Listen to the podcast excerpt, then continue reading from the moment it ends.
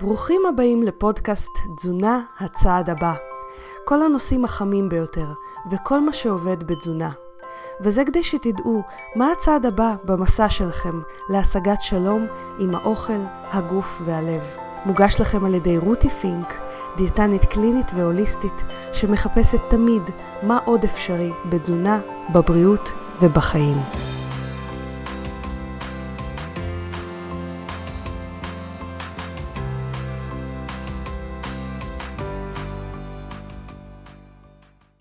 היי חברים, רותי איתכם, מה שלומכם? אני מקווה שאתם בטוב. אני ממש ממש בטוב. יש לי חדשות מרגשות. לפני כשבוע אני הודעתי לאחראים עליי במכבי שאני מסיימת לעבוד שם בתוך שלושה חודשים, וזה אחרי 11 שנים של עבודה ולמידה במקום הזה.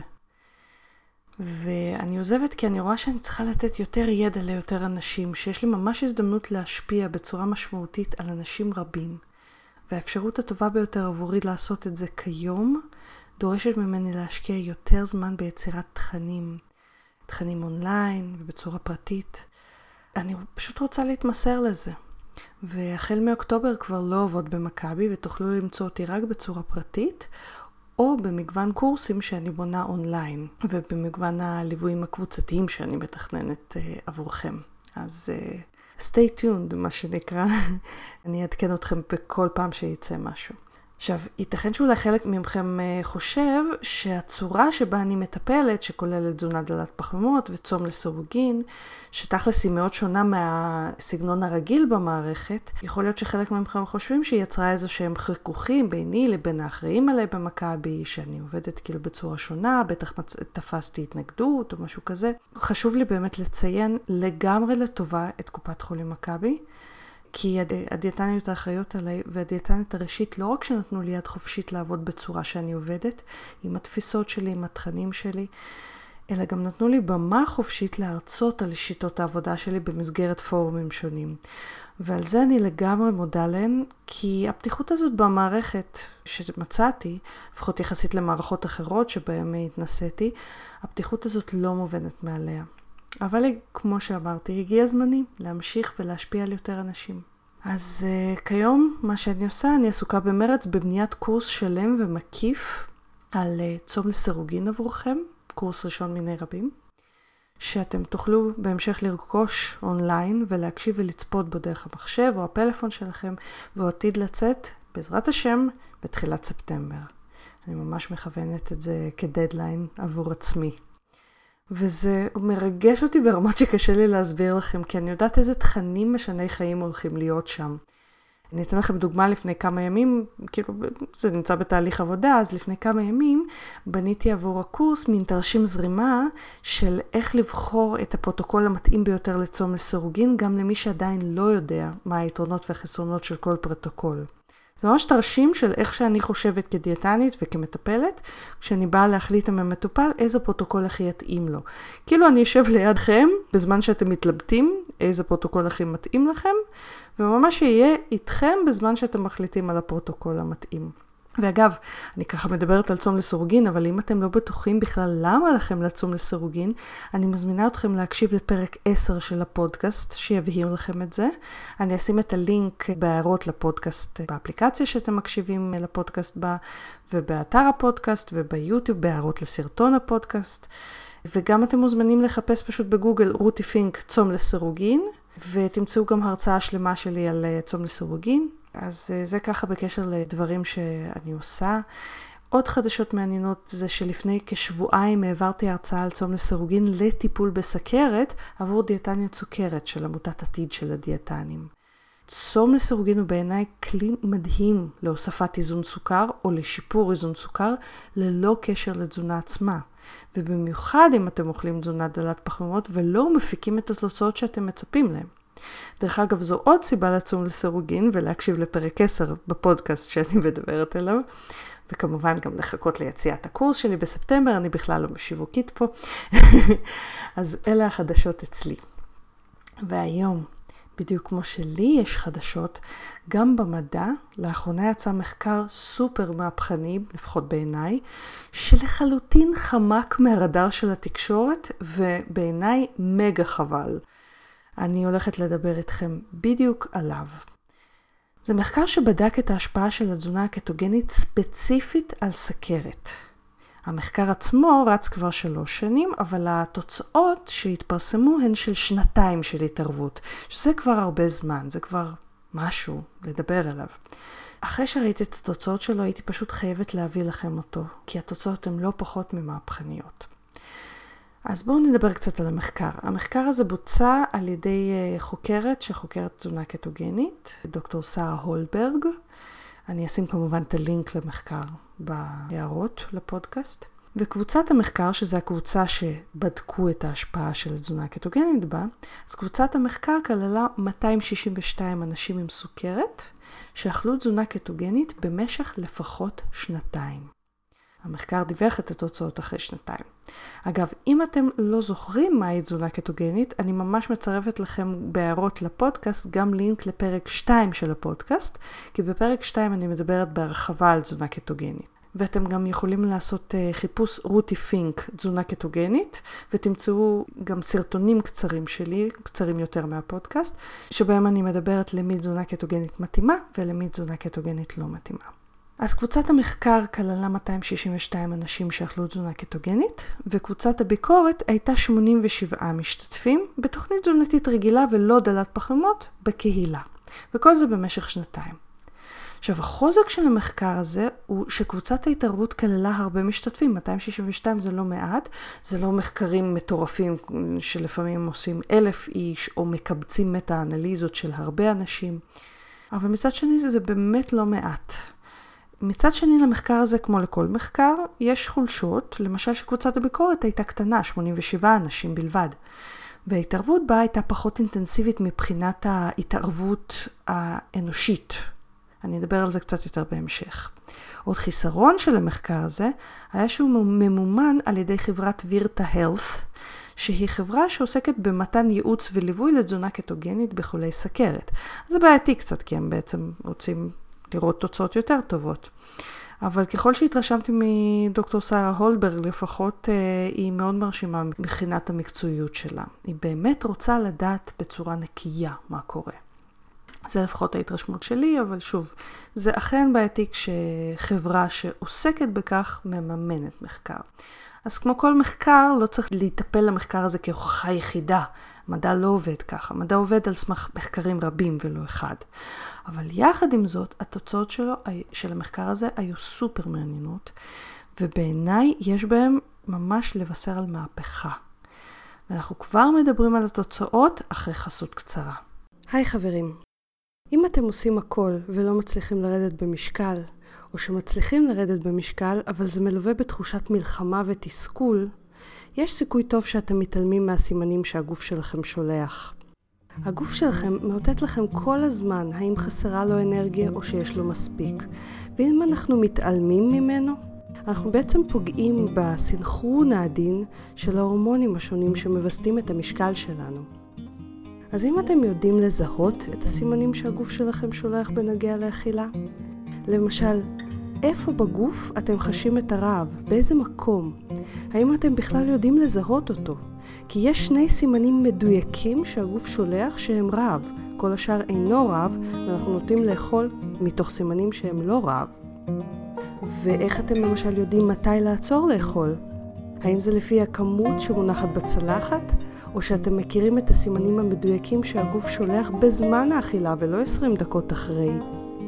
כשאנחנו מתעלמים מהרעב והשובע, או לא יודעים לזהות אותם, אנחנו אוכלים בעודף גם אם אנחנו אוכלים כולה חסה. כי באותו רגע לא חסר לגוף כלום, וזה קצת דומה ללדחוף יותר מדי בגדים למכונת כביסה מלאה. אה, הכביסה לא יוצאת משהו במצב כזה. כי באותו רגע הגוף לא זקוק לשום דבר. הוא אומר לנו, אני בסדר, תתעסקו עם החיים שלכם. אבל אנחנו דוחפים לו את הקלוריות האלה בניגוד לרצונו. ואז אנחנו אכן אוכלים בעודף. וצוברים משקל. אז איך מקשיבים לגוף? ואיך מצליחים לאכול לפי הסימנים שלו בכלל?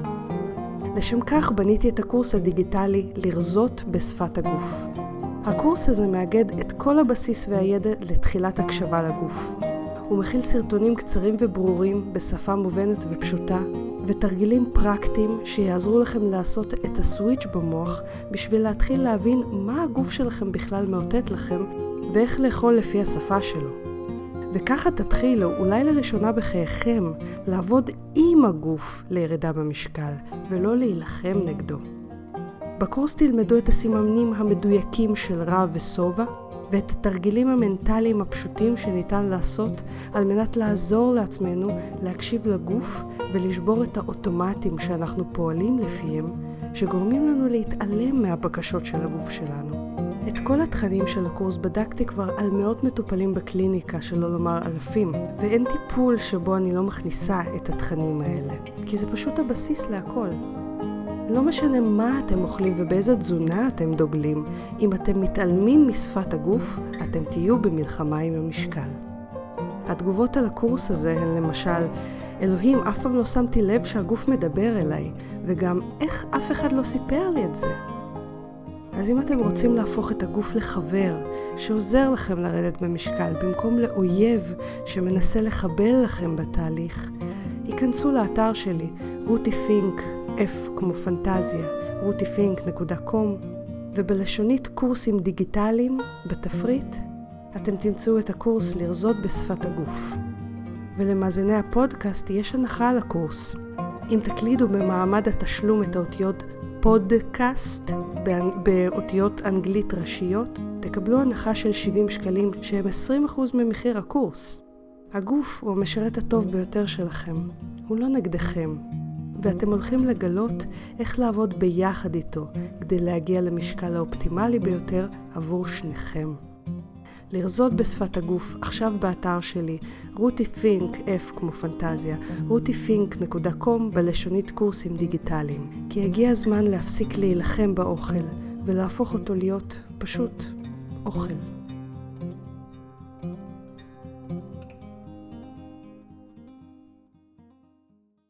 אז מה היו תוצאות המחקר? אנחנו תכף נגיע לדברים המהפכניים באמת, אבל קודם כל תוצאות מעניינות כלליות שנצפו, שקצת מפריחות חלק מהחששות שיש לאנשים ולאנשי מקצוע על תזונה קטוגנית. אז קודם כל צפיפות העצם של הנבדקים, שזה אנשים שאכלו תזונה קטוגנית, לא השתנתה בשנתיים האלה. עכשיו, מצד אחד שנתיים זה לא הרבה זמן לבדוק השפעה על צפיפות עצם, אבל זה נתון מאוד מאוד חשוב, כי אחד, אחד החששות שהיו בעבר על תזונה קטוגנית, היו על צפיפות העצם. החששות האלה נבעו בגלל שבמחקרים על ילדים שאכלו תזונה קטוגנית לטיפול באפילפסיה, נמצאו בעיות בצפיפות העצם כבר אחרי תשעה חודשים. עכשיו, יש שני עניינים עם המחקר הזה. הדבר הראשון זה שבילדים שאוכלים תזונה קטוגנית לטיפול באפילפסיה, אנחנו ממש חייבים את הקטונים ברמה יחסית גבוהה, ויכול להיות שלזה הייתה השפעה. הרמת קטונים במחקר הזה לא הייתה כל כך גבוהה כמו שאנחנו מצפים בטיפול באפילפסיה. עכשיו, עניין אחר הוא שעצמות של ילדים כנראה יכולות להגיב בצורה שונה לתזונה קטוגנית מעצמות של מבוגרים. אולי בגלל העובדה שהם גדלים ועצם זקוקה לדברים שאולי היא מקבלת פחות בתזונה קטוגנית, או הורמונים שמסתובבים בצורה אחרת, אה, שלא תומכים נגיד בגדילת עצמות. ואולי כי בחלק מהמקרים האלה גם הילדים מקבלים פורמולות מתועשות של תזונה קטוגנית ולא אוכל אמיתי ונורמלי. כרגע אנחנו לא באמת יודעים מה הסיבה לזה, אבל העובדה היא שבתום שנתיים של טיפול קטוגני למבוגרים, מה שאנחנו רואים במחקר הזה, שהחוקרים לא מצאו שום השפעה על צפיפות עצם, וזה נהדר בעיניי. ממש בעיניי אפשר לנשום לרווחה לשנתיים לפחות של תזונה קטוגנית בנושא של צפיפות עצמות, לפחות לפי המחקר הזה. עוד תוצאות מעניינות. בקבוצת ההתערבות הקטוגנית נצפתה ירידה בלחץ הדם, דבר שלא קרה בקבוצת הביקורת. אתם זוכרים, או אולי לא, יש התערבות ספציפית להורדת לחץ דם, היא נקראת דיאטה דש, היא נחקרה לא מעט. אני לפחות, אה, לא, לא נעשו מחקרים ראש בראש תזונה קטוגנית או תזונה דלת פחמימות מול דש בהורדת לחץ דם, לפחות לא כאלה שאני ראיתי או מצאתי. אבל אה, אני לפחות בקליניקה רואה שתזונה דלת פחמות ובמיוחד קטוגנית מורידה הרבה יותר לחץ דם לעומת דיאטת דש.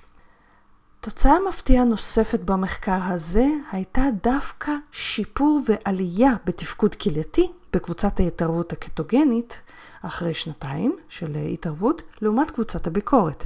עכשיו, זה מפתיע כי סוכרת, ואתם זוכרים שהנבדקים היו סוכרתיים, כן? סוכרת היא הגורם מספר אחד בעולם שלנו, בעולם המערבי, להידרדרות של אה, תפקוד כלייתי. ותמיד, אני גם למדתי את זה, זה גם מה שהמנטרה שתמיד היינו מדברים, שברגע שיש ירידה בתפקוד כלייתי, הטוב ביותר שאפשר לעשות זה לשמור על המצב, לא לצפות לשיפור, אלא לתחזק, שרק לא יידרדר, רק למנוע הידרדרות. ופה אנחנו רואים, להפך, היה שיפור בתפקוד הכלייתי, ה-GFR. עכשיו, גם אומרים שלפחות זה, זה אחד המיתוסים, שדיאטה עשירה בחלבון, שאגב חשוב לי להגיד שקטוגנית היא לא נחשבת תזונה מפוצצת חלבון, אוקיי? אבל אומרים שהיא פוגעת בכליות. והנה, פה נצפה דווקא שיפור כלייתי. מעניין, לא? אני ממש סקרנית מה יהיה אחרי שלוש שנים של מחקר. בעזרת השם כמובן בשנה הבאה, ברגע שהמחקר יצא, אני אעדכן אתכם.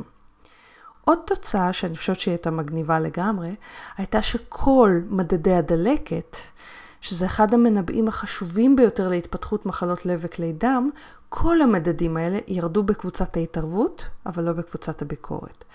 עכשיו, זה לא לגמרי חדש, כבר אחרי שנה הנבדקים הראו ירידה במדדי דלקת.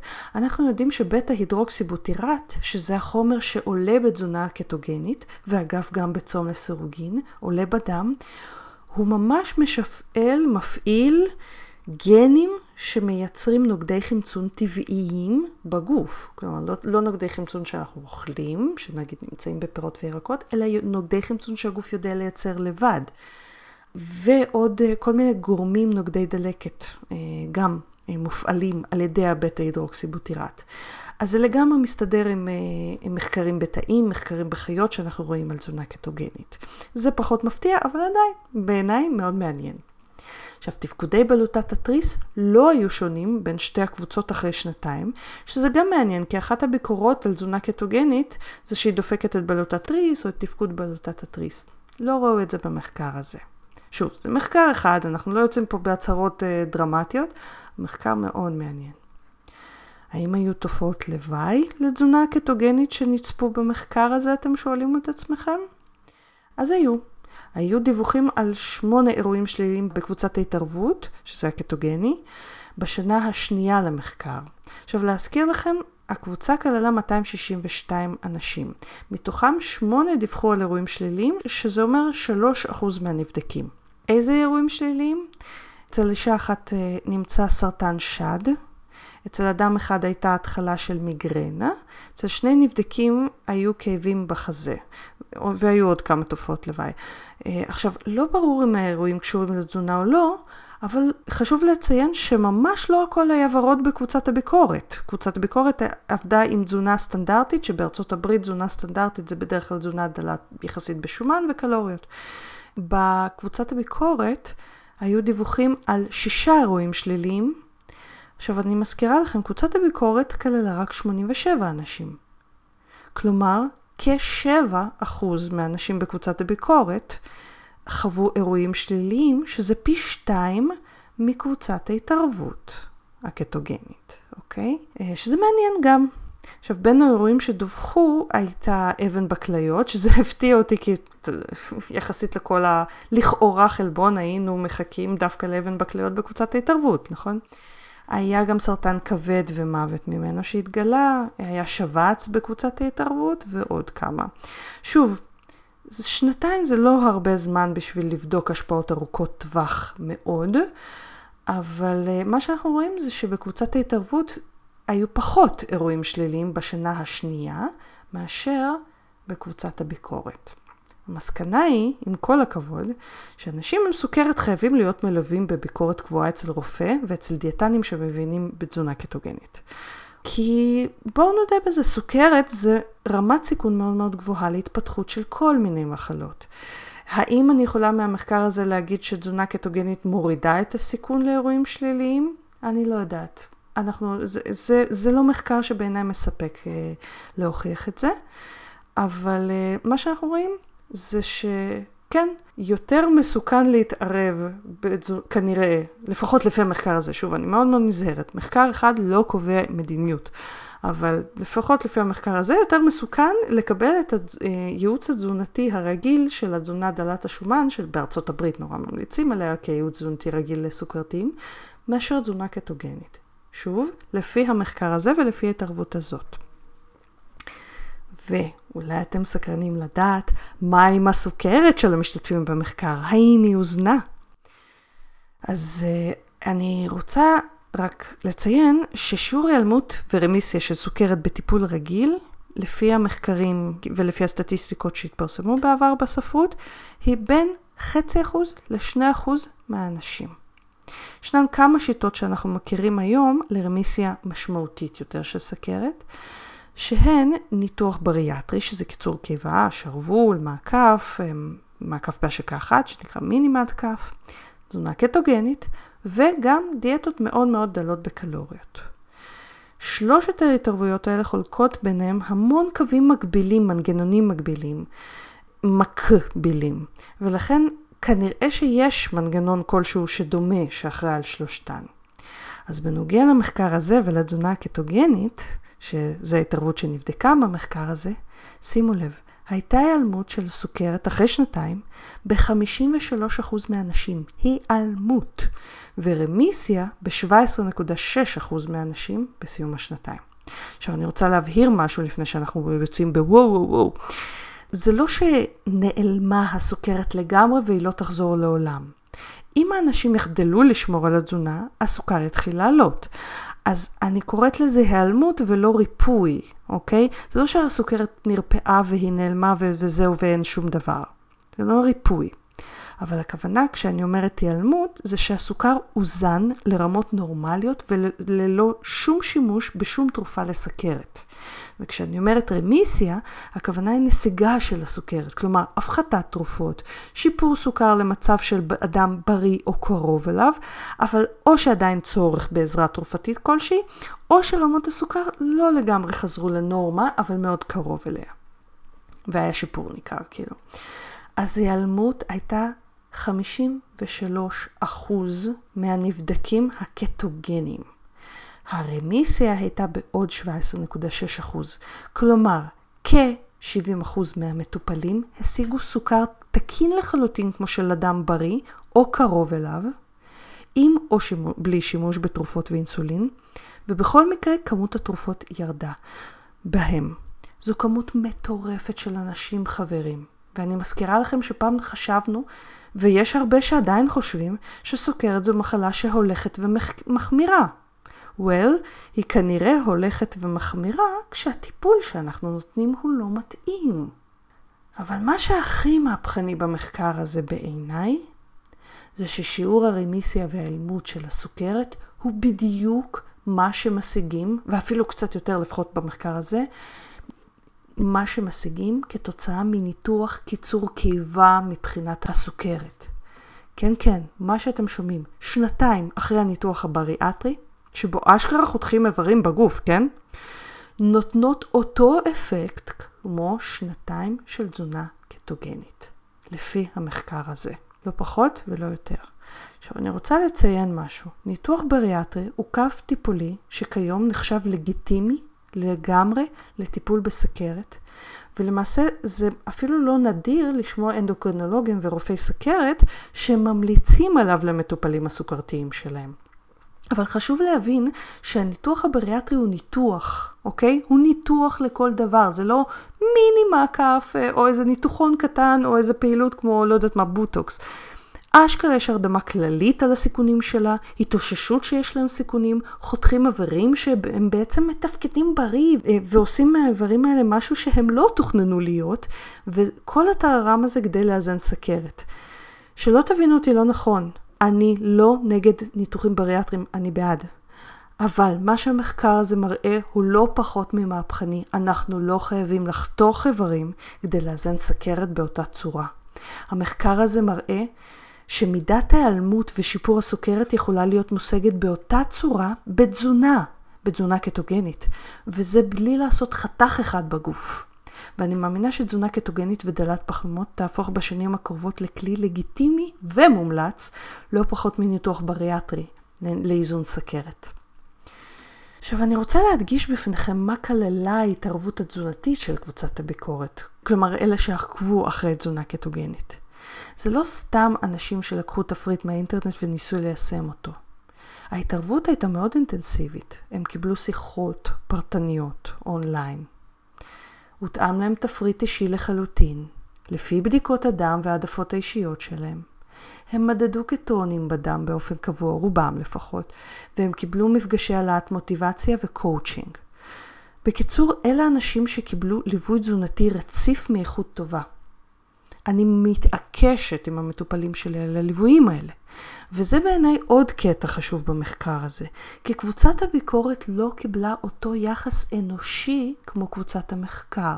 הם קיבלו פחות פגישות, פחות מעקב, ואולי לכן גם הסיכוי שלהם לחריגות היה גבוה יותר. ולמה אני מציינת את זה? כי בעיניי אין תחליף ליחס אישי ולטיפול מקצועי שמותאם אישית. ולא פגישה אחת, שימו לב, מעקב, מסגרת, אלא אנשים שקיבלו פגישות עקביות ותהליך שמתמקד בצד הפסיכולוגי של המטופל. זה בעיניי טיפול טוב, זה, וזה בעיניי מה שכל אדם צריך לשאוף אליו אם הוא רוצה להשיג איזושהי תוצאה בטיפול תזונתי, לא פגישה חד פעמית. אין לכם מושג כמה אנשים באים אליי ואחרי פגישה אחת מצפים לאיזשהו וו-הו-הו. יש כאלה שמקבלים אחרי פגישה אחת, אבל הרוב לא. האנשים האלה, תחשבו על זה, האנשים האלה היו שנתיים בטיפול תזונתי. לא זבנג וגמרנו. אגב, הם טופלו גם בפגישות קבוצתיות, כמו שאמרתי, במקביל לפגישות הפרטניות. אה, עוד משהו מעניין זה אחוזי הנשירה היו דומים בשתי הקבוצות במחקר. וזה מעניין כי תמיד אומרים שקשה להיצמד לתזונה קטוגנית. אז מה שאנחנו רואים זה שבליווי מתאים אולי לא כזה קשה לעומת כל דיאטה אחרת. זה גם נקודות שככה בעיניי הן מאוד מעניינות. נתון מעניין נוסף זה שממוצע מדידת הקטונים בדם של קבוצת הנבדקים הקטוגנים לא היה כזה קטוגני. למי שזוכר 0.5 בדם ומעלה נחשב קטוגני. הם, הם היו בסביבות 0.2-0.3 בממוצע. ובממוצע רק 32% מהם היו בקטוזיס, לפחות חלק מהזמן. מה זה אומר לנו? לא כולם חייבים להגיע לקטוזיס רציף על מנת לשפר את תוצאות הסכרת שלהם. עצם הפחתת הפחמימות מתחת לסף הקטוגני עשתה עבודה אצל רבים וטובים מהם. אז אחרי ששומעים את התוצאות של המחקר הזה, אולי חלקכם תוהים, למה אני בעצם מוציאה קורס ראשון על צום לסורגין ולא על תזונה קטוגנית, אוקיי? או לפחות על תזונה דלת פחמימות. כי לכאורה, אחרי מחקר כזה הייתי אמורה לרוץ להוציא קורס על תזונה קטוגנית, שבה אני מתמחה גם, לא? אז הסיבה המרכזית היא שאני החלטתי להוציא דווקא קורס על צום לסירוגין כקורס ראשון, זה שהתזונה הקטוגנית עובדת על הפחתת אינסולין ותיאבון והגברת ייצור קטונים. שלושת הדברים האלה קורים גם בצום לסירוגין. אבל יש פרוטוקולים מסוימים שזה קורה בהם אפילו יותר מאשר תזונה קטוגנית. אני רואה בקליניקה שאפילו בתזונה קטוגנית חלק מהאנשים לא משתפרים כמו בתזונה קטוגנית וצום לסירוגין, או אפילו רק בצום לסירוגין. אז החלטתי שהקורס על צום לסירוגין יהיה הקורס הראשון שהוציא.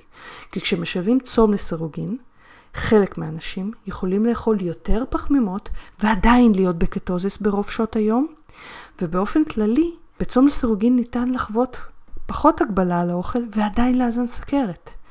ואם אתם כבר בתזונה דלת פחמימות או קטוגנית ולא חווים את ההצלחה, שילוב של צום לסירוגין יכול לעזור לכם בזה. איך אני יודעת? כי בתזונה קטוגנית אנחנו מורידים את הפחמימות לכמות מאוד קטנה, אבל עדיין צורכים אוכל, כן? וכל אוכל מעלה אינסולין. יש אוכל שמעלה פחות, יש אוכל שמעלה יותר. נגיד שומן, סתם דוגמא, אם אתם תבלעו כפית שמן זית או, או כפית חמאה או ווטאבר, האינסולין שלכם בקושי יעלה, אבל הוא קצת יעלה, טיפונת, זניח, אבל יעלה, אוקיי? אה, לעומת נגיד אם אתם תבלעו אותה כפית של אה, לא יודעת מה, אה, עדשים, יעלה יותר, אוקיי? כי זה פחמימה, אבל עדיין בכל אוכל יעלה. לעומת זאת, צום זה כאילו הכמות הנמוכה ביותר של כל הרכיבים התזונתיים, אפס. ובמצב כזה, האפקט הוא חזק יותר לדעתי מאשר תזונה קטוגנית. זה איך שאני רואה את זה במרפאה, זה ההסתכלות הקלינית שלי. אנחנו רואים שאפילו כשאין עיבוד משקל, במחקרים בצום לסירוגין, יש שיפור סוכר ורגישות לאינסולין באנשים שמבצעים צום לסירוגין, אפילו אם הם לא מאבדים גרם. וזה אגב מה שקרה לי. אחרי זמן בבקטוזיס, כדי לאזן את הסוכר של התום סכרת שלי, התחלתי לשלב צום לסירוגין, וראיתי שאני יכולה לאכול יותר פחמימות ועדיין לשמור על סוכר מעולה. ולמעשה סוכר אפילו טוב יותר ממה שהוא היה בתזונה קטוגנית. אז זה ככה קצת על המחקר הזה. אני חושבת שהמחקר הזה מאוד מעניין. אני מצפה ומרותקת לדעת מה יהיה אחרי שלוש שנים, מה יהיו השיעורי הנשירה. אולי דווקא נראה הצמדות טובה יותר בתזונה קטוגנית. וגם uh, מעניין בעיניי העניין שהתוצאות שהושגו היו טובות לפחות כמו ניתוח בריאטרי לטיפול בסוכרת, ואפילו טיפה, שוב, במחקר הזה האחוזים היו אפילו טיפה יותר טובים. אבל אנחנו צריכים גם לזכור שזה מחקר אחד מיני רבים, מחקר עם הרבה אנשים, אבל מחקר אחד. אז תישארו סקרנים לגבי תזונה, תישארו סקרנים ועם ראש פתוח כלפי עצמכם. ושווה לכם אולי לחשוב על תזונה דלת פחמימות, לחשוב ולבדוק עבור עצמכם האם זה משהו שמתאים לכם. אז אני מקווה שנהניתם מהפודקאסט היום. אם אתם רוצים להיות בקשר או לשלוח שאלות לפודקאסט, אתם ממש מוזמנים לבקר באתר של הפודקאסט rutifink.com, פינק כמו F כמו פנטזיה, rutifink.com/פודקאסט. אתם גם מוזמנים לחפש אותי ביוטיוב, יש לי ערוץ מלא בסרטונים על תזונה דלת פחמימות וצום לסירוגין, פשוט חפשו רותי פינק ביוטיוב.